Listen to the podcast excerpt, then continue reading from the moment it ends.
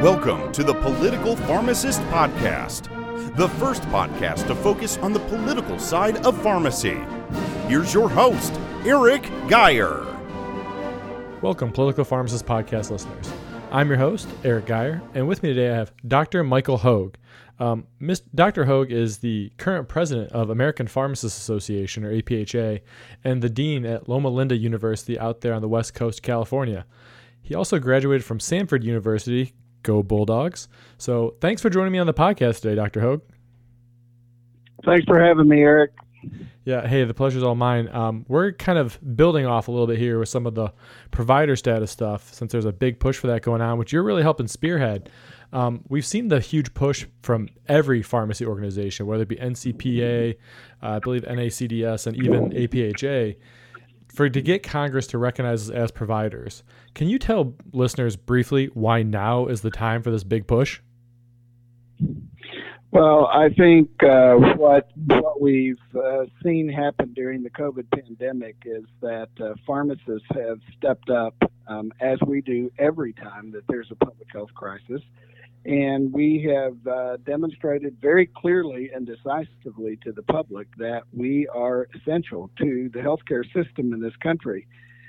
And so, um, right now, the awareness level of the role of the pharmacist on the healthcare team is probably the highest that it's been among consumers and among legislators, uh, at least in the last 20 years. I, am not sure when uh, we've seen uh, legislators and the consumer more uh, aware of the critical role of the pharmacist. And so, if we want to see change happen in the profession, um, both at the regulatory level and um, at the at the law level with Congress, uh, we we need to move now while people's awareness is high. Okay, that makes sense, uh, especially because if I read this right, you're kind of like the vaccine expert pharmacist with some of your the past history you've done with uh, vaccinations. The COVID vaccine could be an issue because that could get billed through Medicare Part B. Am I correct? Yeah, COVID vaccine is uh, is going to be an interesting thing because um, you know, I, I guess the, there's a lot of complexity with COVID vaccine that's coming. First of all, you know, we won't have enough COVID vaccine in the early days to vaccinate everybody, so there'll be some sort of a prioritization strategy that will come out. Uh, secondly. Um, uh, the vaccine is likely going to require two doses. Uh, there are multiple manufacturers with multiple different mechanisms of action for the, the COVID vaccines. So there's going to be some complexity in terms of uh, ensuring you give the patient the same vaccine for the second dose and so forth and so on.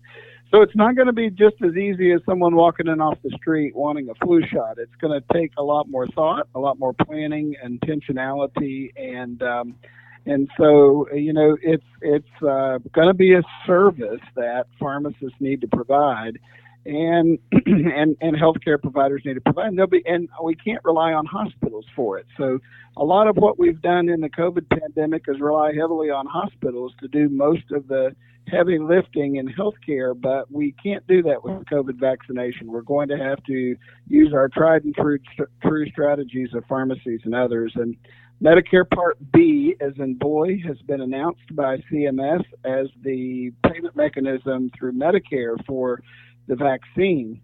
Um, but uh, at this point, uh, it's not explicitly clear in the current language that uh, Medicare will pay pharmacists for COVID vaccination.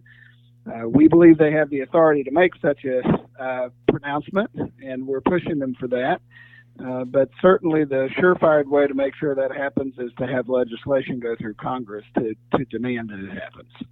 Yeah, and I just think of how many times I I work at a chain, and one of the other stores is doing COVID testing, and I have dozens of people either come into my store, pull up to my drive-through, or call every day who think we're doing it. And I'm like, no, we're not at this store. You have to go there. You have to go there.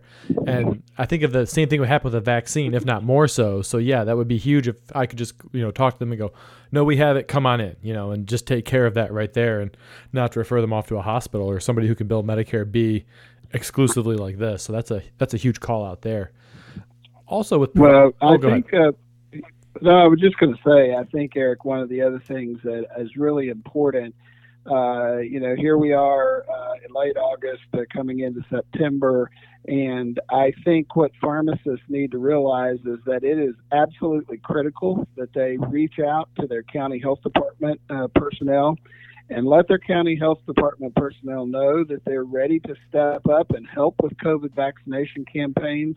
Um, there's still a lot of planning going on at the federal level in terms of how distribution of vaccines is going to work, uh, how um, you know it's going to be allocated within communities. There's definitely concerns about having enough people to do the immunizations. Um, and you know, in some parts of the country, public health departments, which are likely going to have a lot of responsibility with the distribution of the vaccine, may or may not be aware uh, of pharmacists who are prepared to do this. And I suspect the large chain pharmacies are already having those conversations with state departments of health. But my guess is is that many independent pharmacies or grocery pharmacies may not realize they need to be reaching out today to the Department of Health and and ensuring that they're a part of the planning process for distribution of vaccine. It is not going to be something that you're going to be able to just order through your wholesaler. It's not something you're going to be able to place an order through the manufacturer. And so, um, you know, even just agency advocating is going to be necessary in order to even set the stage for payment because if you can't get the vaccine in your pharmacy, then there's nothing to get paid for. Yeah, that's a good call. And I think as a former uh, independent pharmacy owner, you, you're a little more in touch with that side than someone like me who works for a for a big chain. So thanks for calling that out. Um, and if we thought hydroxychloroquine had a lot of you know push behind it, if this thing comes out, it's going to be the hottest thing we've ever seen in pharmacy for sure. well, I think I think that's the case. I, I do think at the end of the day that CMS will in fact uh, make it very clear that pharmacists uh, should be fully authorized to administer COVID vaccine regardless of what states uh, laws might say. And I think that CMS ultimately will also uh, do the right thing and incorporate pharmacists into the payment model, just like they do for flu and pneumococcal vaccines. So, but it requires advocacy. I mean, we've got to be involved in in promoting our profession and advocating, and that goes from the state level all the way to the federal level. Yeah, now is not the time for pharmacists to uh, stay humble like we do so often in in pharmacy. Um, is there? Uh, you know, the the reality yeah, the reality is, Eric, is that we're all very busy. Pharmacists in every practice setting are just stretched so thin. I mean, staffing levels, especially in the chains, are not where they need to be. Um, you know, because of decreasing margins, PBMs have treated pharmacies terribly. Uh, they've created dangerous working conditions. And, you know, I don't blame the chains completely for it because they're dealing with a reimbursement model from the PBMs. There's a lot of people that are to blame, so to speak, for the problems we have in pharmacy. And I know that pharmacists' time is stretched, but this is one of those moments. This is a, I, I don't want to overuse a term that we hear too much in the media, but I think this is an inflection point for our profession. This is a point where pharmacists have to stand up and take back our profession. It's time that pharmacists stood up and got involved and took back our profession. We cannot let people run over us anymore. It's just uh, it's it's uh, it's now or never, and and we've got to keep pressing forward. I think that's I couldn't agree with that statement more, and I'm I'm glad we're on the same page with that. Is there any is there any opposition to us getting provider status currently at the moment? Well, yes, uh, you know the the idea of expanding practice authority uh, is a little bit scary for organized medicine. And and notice I said it's scary for organized medicine. The American Medical Association and its state chapters have largely been obstinate and obstacles have created obstacles.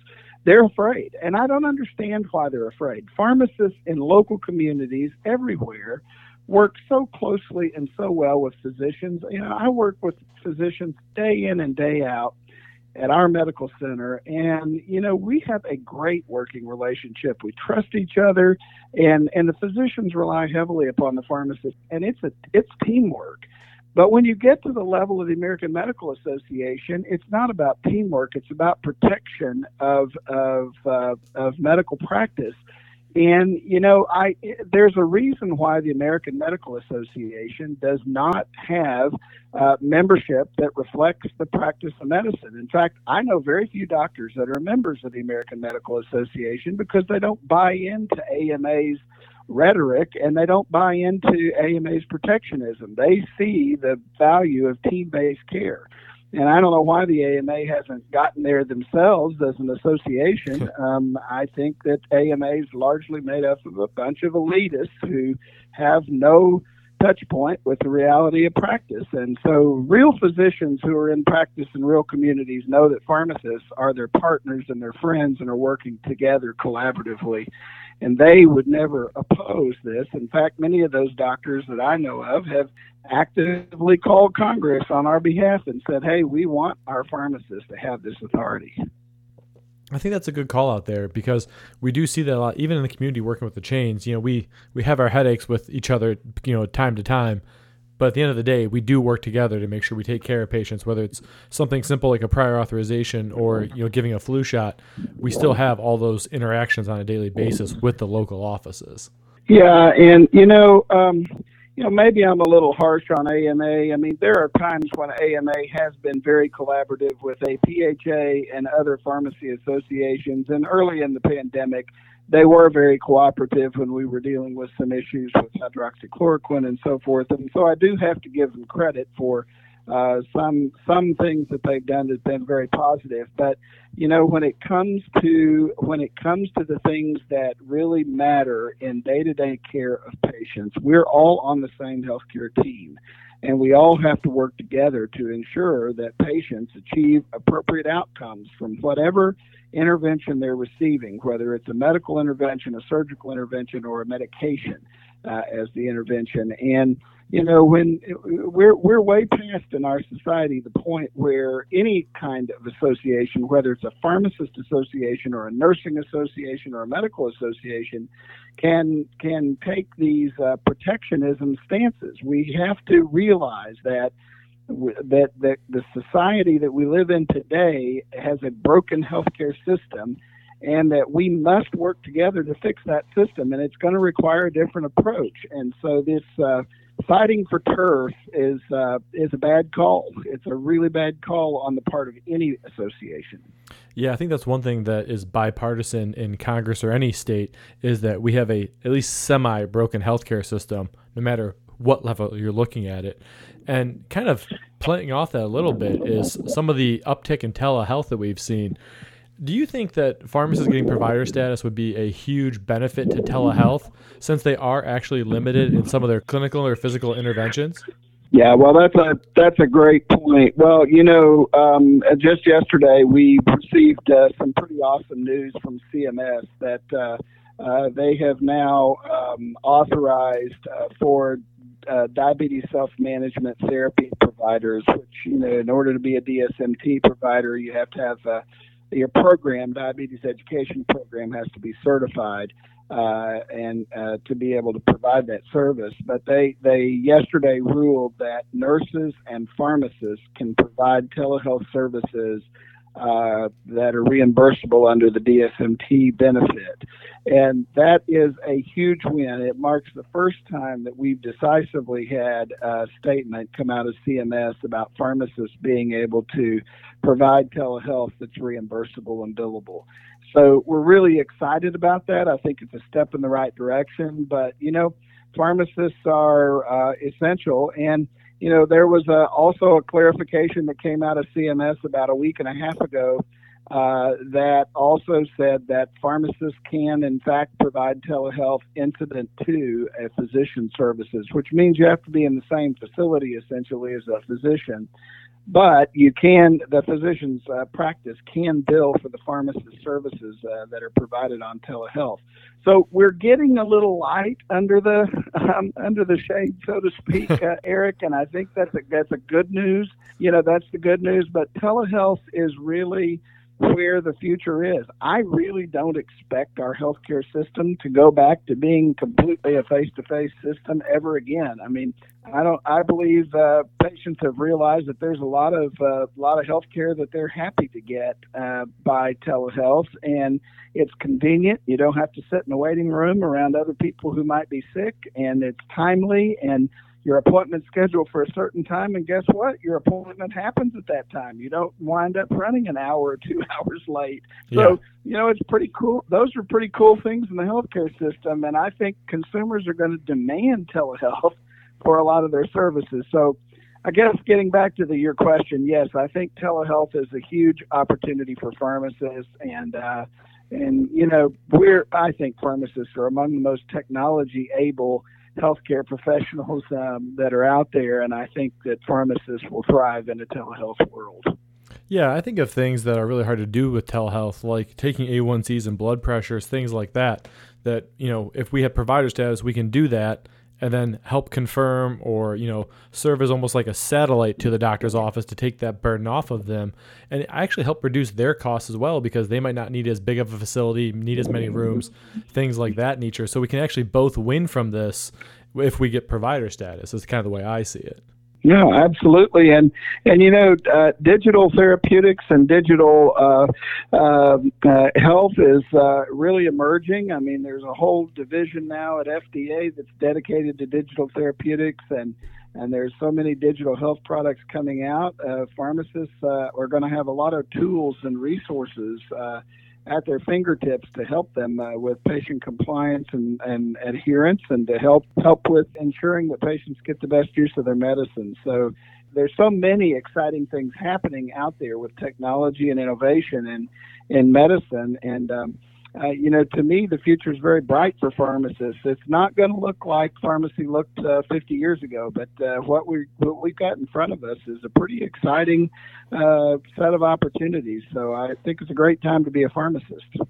Yeah, and you know, kind of speaking on that, like you're talking about with drug adherence and things like that, APHA, I think it was just today or yesterday, tweeted out a article that I think was published back in May about how much better pharmacists were at driving adherence when it comes to uh, drugs like lisinopril and those essential ones for kidney protection and people with hypertension or diabetes and how much more adherent those people were, which therefore ends up saving hospitalizations, long term health outcomes, and extending the life of people.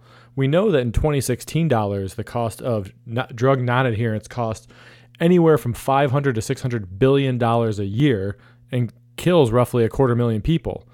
If we had provider status and we were able to do some things, how much do you think we'd be able to cut back on that drug adhe- drug non adherence issue? Yeah, well, you know, I, I don't know exactly what the dollar figure would be, but I will tell you this: that dollar figure that you just quoted of 500 to 600 billion dollars. You know, Congress sometimes gets tied up in knots about the costs of things, and they use the Congressional Budgeting Office, which is an independent agency, to score bills that come before Congress. And and so, just to give you a little bit of insight into this, when when the original pharmacist provider status bill went before Congress. Uh, a couple years ago or so. Um, the CBO uh, looked at that bill and and they estimated um, uh, sort of a back of the napkin kind of thing. They estimated that it would cost uh, the taxpayers ten billion dollars over ten years, so about a billion dollars a year for ten years. Now, here's what they don't do. The CBO does not actually calculate savings. They just calculate direct costs. So what they admitted, what CBO calculated, is that it would only cost taxpayers $10 billion over 10 years to pay for pharmacist-provided patient care services under Medicare Part B. And the data that you just quoted, which is strictly related to adherence and really doesn't even deal with all of the other medication-related problems that are out there, is a five to six hundred billion dollar a year problem, and so the amount of potential savings just in adherence alone would more than pay for 10 years worth of pharmacist provided patient care services under Medicare Part B. So, you know, Congress needs to understand, uh, our legislators need to understand that they're being myopic when they're looking at just simply a cost number that comes out of the CBO. They've got to look at the bigger, bigger picture. And that article that you mentioned uh, that was highlighted on APHA's uh, uh, Twitter feed uh, is a great example of that savings. Yeah, I always looked at it like if we can even make a 10% dent in that, that's roughly 50 billion dollars to 60 billion a year with obviously inflation costs going up with healthcare much faster than the standard inflation rate.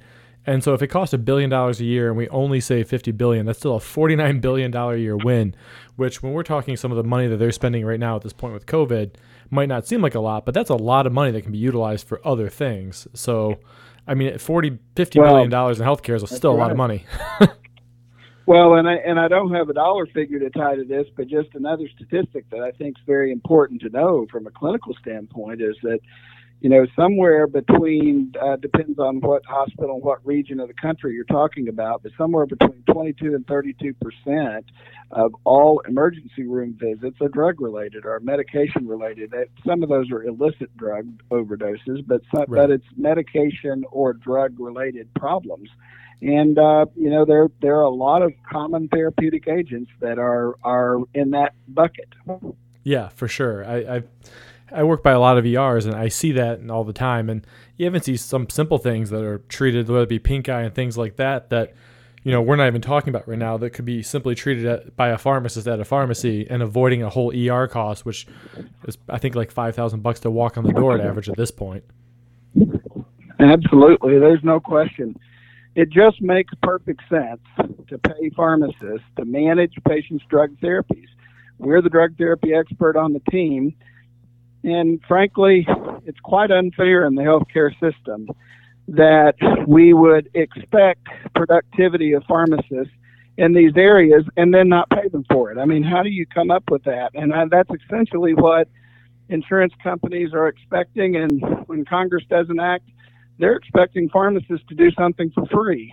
And, you know, I'd like to see them function as a member of Congress and do that for free. I don't think they're going to be willing to do that. Some of them might if they've already got enough money in their back pockets, but that's a little bit different story. Uh, the the one well, thing I can tell you, we don't get our money's worth out of most of them. yeah, that's that's pretty uh, pretty unanimous decision there too.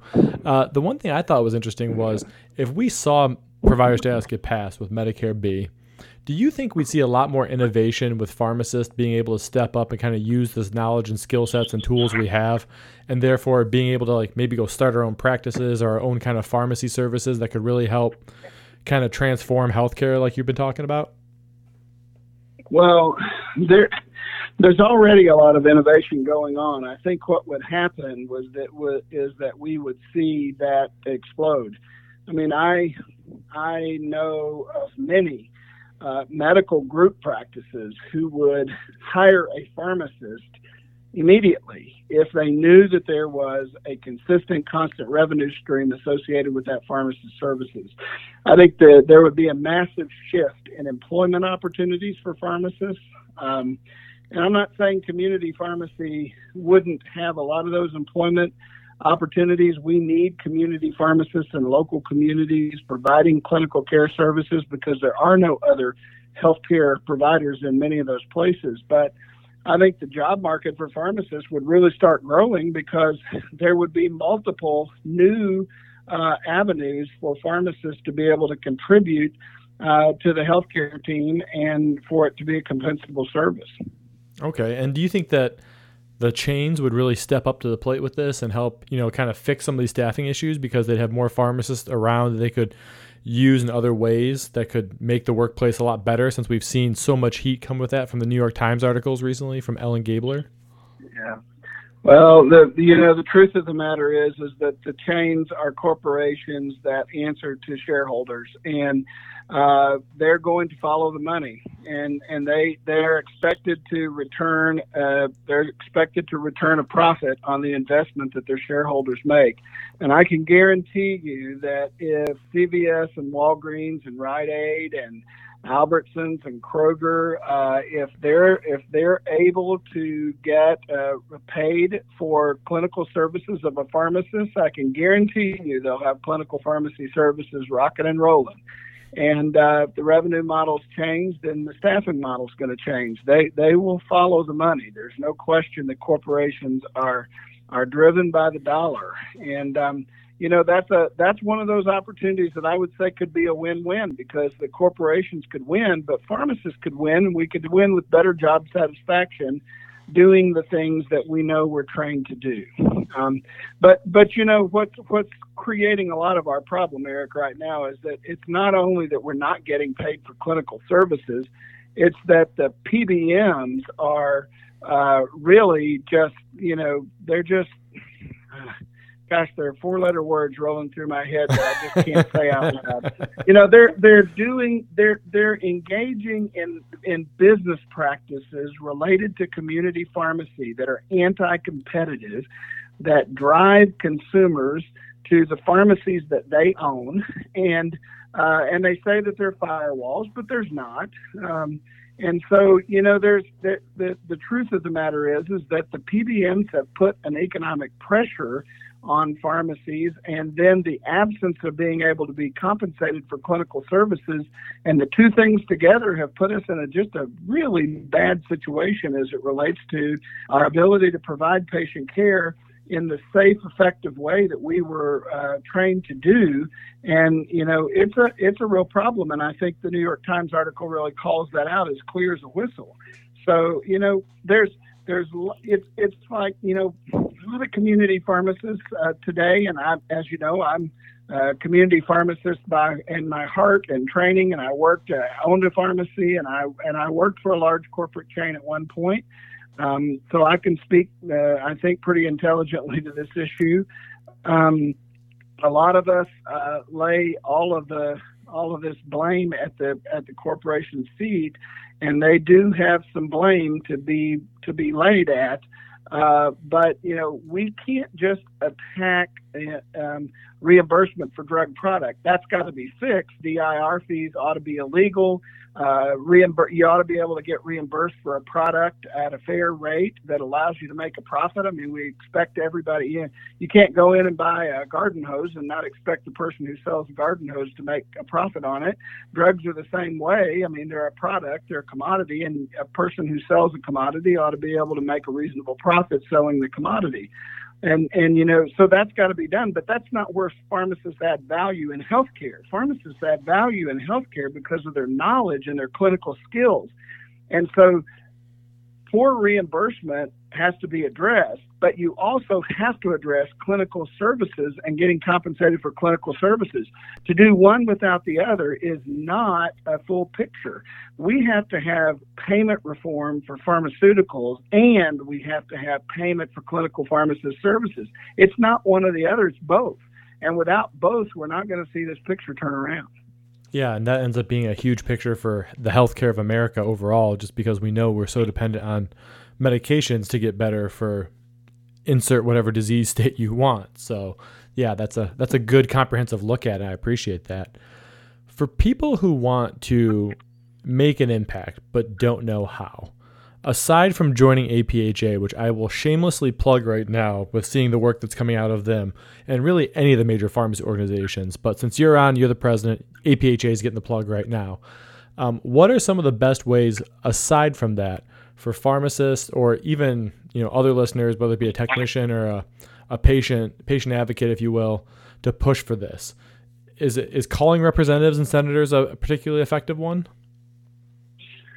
Well, yeah, you know, there's so many pieces of advice I could give for people here, but I, am gonna I'm gonna pick just two or three things real quick to to give. First of all, you know, pharmacists largely uh, uh, don't necessarily engage in politics. Uh, at least historically, we haven't seen a lot of pharmacists engage in politics. So I understand that it's a little bit uncomfortable.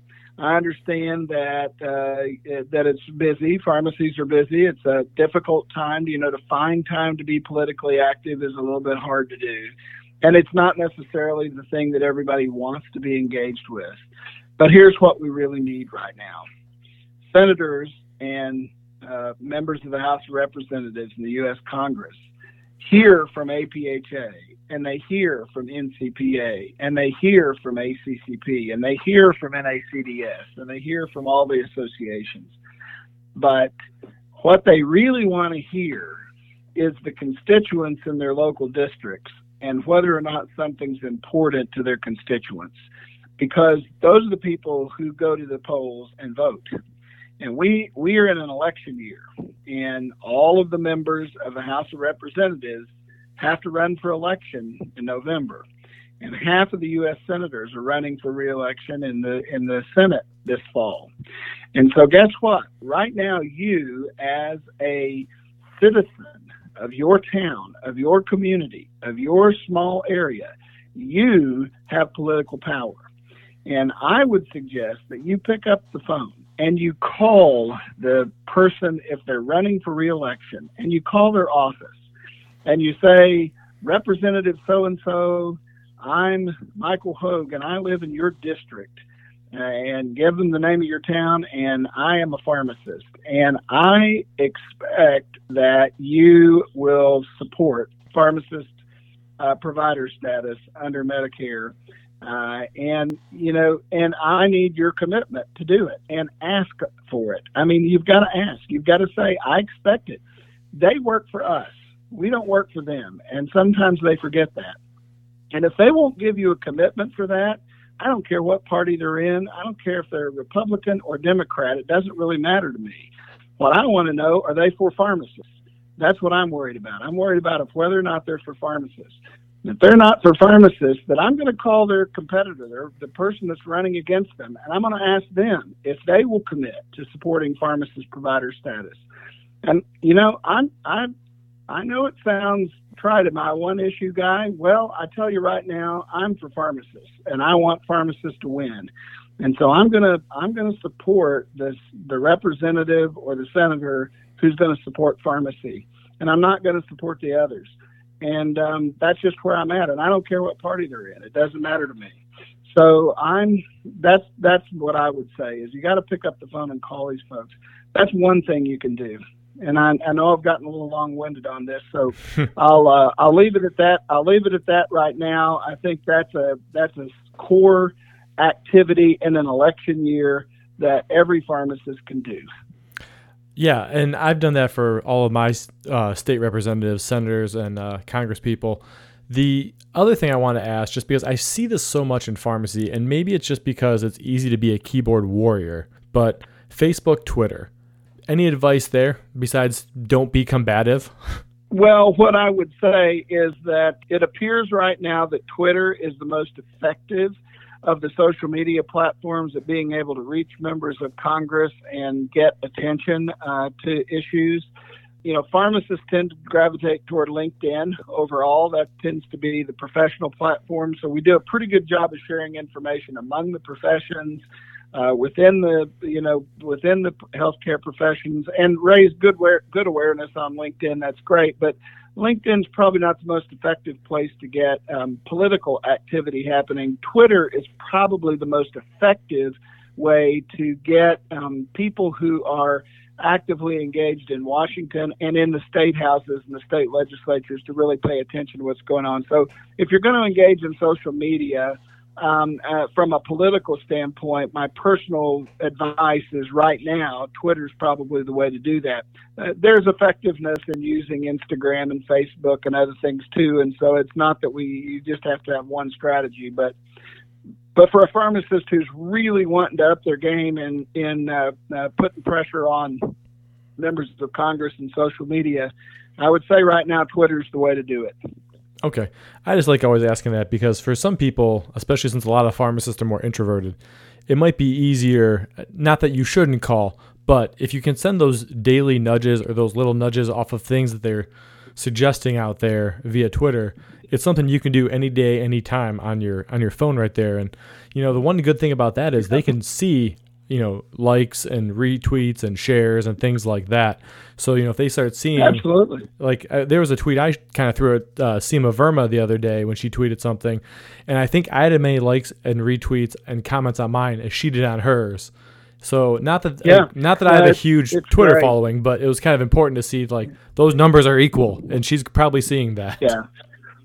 Well, and I have to admit to your listeners, I am not uh, a terribly active person on Twitter myself personally. I uh, tend to retweet a lot of things and support folks on Twitter.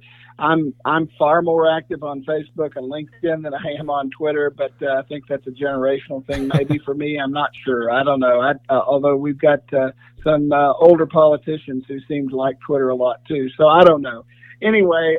Um, I would just tell you that's that is definitely, I think, an effective strategy. I mean, you know, look look at the places where you're seeing the the people in Congress uh, uh, get their information, and those are the places you've got to go. I mean, that's just the way it is. You got to get the message in front of them. Awesome. Hey, um, before I get to the two questions that I generally ask everyone, but I switched yours up a little bit here. Um, I did want to kind of mention that I actually started with the help of Richie Waith from RX Radio, a GoFundMe where we're raising money to help advertise and promote provider status and put it in front of some key decision and stake key decision makers and stakeholders. And so right now we're now over 4,000 bucks and uh, I just want to let you know that that's something we're going to be contributing to this fight to help try and push this over the line for pharmacists to get provider status. So, for people who are listening, if you want to donate, there's some suggested donations in there, but anything helps. Uh, you can go to GoFundMe. It's under Pharmacist for Provider Status. Anything you donate there, I am personally going to make sure that it gets to people who can make some of this money go to use and I am going to cover basically any sort of fee issues that rise up to five thousand bucks. So I'm going to come out of my own pocket a couple hundred bucks for this to make sure that to make it happen. So. Michael, you're going to be seeing a little bit more of kind of things like this coming. So we're going to be making a huge push together to try and get this to the finish line, especially since the uh, Congress is going home till at least September now, with nothing passed on COVID, at least at this moment as we yeah, record this. That's right, and you know, so we, you know, we've got an opportunity here. We've got some time uh, because Congress has gone home. You know, that means that these ladies and gentlemen are in your district, and they're going to be in your district for a little while now. So pick up the phone and call your local district office. If you see that your member of Congress is having a breakfast get together meeting or a community information session, go uh, take time off and go. I mean, and get somebody to cover your shift. Go go to their breakfast meeting or their dinner meeting or their information session. Even if you're not in their party and maybe you wouldn't vote for them, it doesn't matter. Uh, they need you need to get yourself nose to nose with the congresswoman or the congressman, uh, and you need to look them in the eye and say, "I just want to ask for your support for provider status for pharmacists under the HEALS Act." As a part of Medicare Part B, they'll know what you're talking about because I know they've heard of it. So you you've got to tell them we expect your support. I need your support in this way. And you know when you stick your hand out, well, they might just give you an elbow since we're in the COVID uh, environment. Uh, they might not shake your hand, but but you know and and and these events that they might have in their local district might be small right now because of the COVID pandemic, but they'll they'll have little get-togethers. I guarantee you. It depends on what part of the country you're in as to whether they will or not. Uh, but uh, you, they'll have some of these. And and the other thing is, um, if you own a pharmacy, or even if you don't own a pharmacy, let's say you're a hospital pharmacist and um, you you've got some influence. Talk to hospital administration about letting a local member of Congress come and visit your hospital pharmacy. Let them come visit your community pharmacy. Uh, district pharmacy managers for the chains invite these folks in to talk about what your chain's doing to to improve the health and wellness of people. We we all make a difference, and we can all influence this. And they're home for for this uh, this break, and it gives us an opportunity because when they get back in September, um, there's going to be a lot of pressure on them to get something done, yep. and uh, and a lot of competing voices. So pharmacy's voice has got to be clear and it's got to be loud, and they've got to hear about it back in their district because if they're not hearing about it in their district, they're not going to listen to APHA or NACDS. They want to hear from the pharmacists in their district. Yeah, and another thing too, just to kind of throw this out there, since we are in COVID, make sure you look for Zoom calls. I know I've said in a few on people, and all of a sudden, the, the amazing thing there is sometimes when you speak up, your picture gets shown, and then they see who you are, and then they have a name to it, or things like that. And I, I've seen a little bit of progress made on a few state uh, legislators when people start talking on Zoom calls because you are literally face to face now. Like there's there's nothing cutting you off. You're talking and they're listening. So that's just another way. So Absolutely. We, we want to make sure we're Absolutely we're being socially distant, responsible as healthcare providers. yeah, no, I totally agree with that, and I think that's a great way to engage just look for every opportunity. Be paying attention. I mean, it's uh, it is our moment. It is our time. And listen, if you're too busy to do these things yourself, at least get the support of your state pharmacy association. Make sure your state pharmacy association uh, is is aware that you're you're a part of them, and and and be a member of your state pharmacy association you know these these ladies and gentlemen that run these pharmacy associations at the state level are dedicated people who love the profession of pharmacy and they pour themselves into advocacy day in and day out and you know what? Whether you pay your dues or you don't pay your dues, they're going to work for the profession of pharmacy. So pay your dues uh, so that you're at least uh, uh, paying up your part for, for what they're doing because they're going to do it day in and day out, whether you pay your dues or not. And uh, it means something to be part of something bigger than yourself. Yeah, I totally agree and support that that statement 100%. Uh, so I switched up my two questions for you. We're going to try and keep it a little brief here since we're getting along this episode, but what do you want listeners to do to get this to the finish line if you can name just one thing? Well, I want to tell our listeners to be persistent. It's uh, you know it's nice if you send a you know one of the automated letters from pharmacist.com. Uh, if you go to pharmacist.com and the Take Action Center, you can send an automated letter to your member of Congress. That's great, but you've got to persist. You can't just do these things once and expect that okay, well I did my part, I'm done no, you've got to do it. You've got to do it day by day. I mean, we've got to stay. We've got to keep this issue in front of Congress until they vote on it and approve it, and the president signs it into law. Until the day you see that the far, that the president of the United States has signed into law a law giving pharmacists provider status under Medicare Part B, then we're not there yet. We're not across the finish line. And, uh, you know, the people who win in these battles are the people who persist. And the people who don't have tenacity uh, and give up too early, well, they never get across the finish line. So I just got to, you know, I just got to say to pharmacists, don't give up.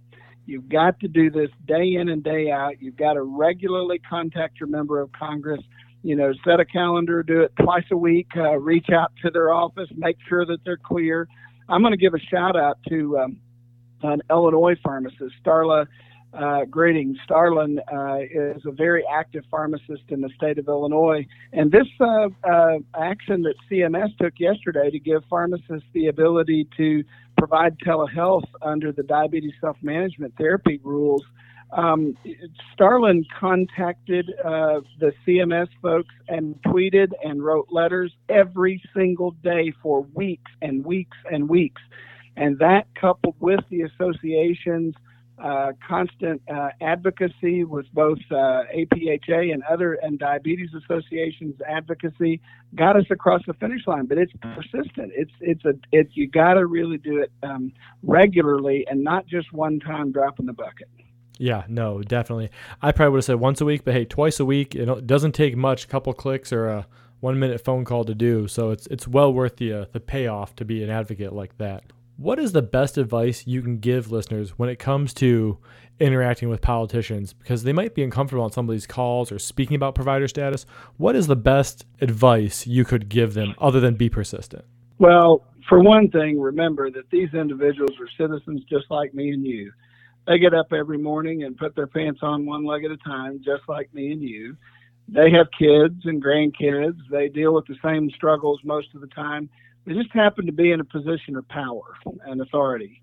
And so, you know, they they are in fact uh, just like us. And so you've got to look at them in the eye and understand that they uh, want to hear your voice. They really do. I think sincerely that all of them uh, at least went to Congress with the idea that they were going to represent the people and be involved in listening to the people. I think they all genuinely want to do that.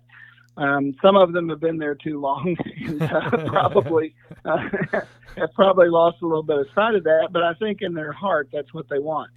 Um, I've never encountered a senator or a House member that I've been able to get eye to eye with and and and just have an honest, down to earth conversation with. You don't have to be somebody you're not. Be yourself. They they want you to be yourself. You need to be yourself you'll be more sincere. You'll be more um, believable if you just speak from your heart. There's no elevator speech. There's no, you know, not, there's no wrong thing. You're not going to say the wrong thing. I promise you. You just need to speak from your heart and tell them your story. That's what they want to hear. And so I think that's the main thing that you just got to do is be be authentic, be yourself, and um, and speak truth. And and I think that's the thing that you got to do when you're dealing with members of Congress. Awesome. Hey, Michael, you've been an amazing guest. I loved your passion, your fire. I'm glad you're president of APHA because of that. So thanks for Well, being my guest you. in this episode. Hey, it was an absolute honor. Thank you so much. And I just want to say to all of your listeners, uh, hang in there. I know things are tough some days, but you're going to come out on the other side of this mountaintop, and it's going to be a beautiful, beautiful journey. Uh, the diamond goes through a lot of pressure uh, uh, before it comes out a beautiful diamond. And so we're going to have that kind of pressure right now, but when we come out on the other side, it's going to be great. And I know that your future's bright. So hang in there, pharmacists. We we're going to win this on the other side.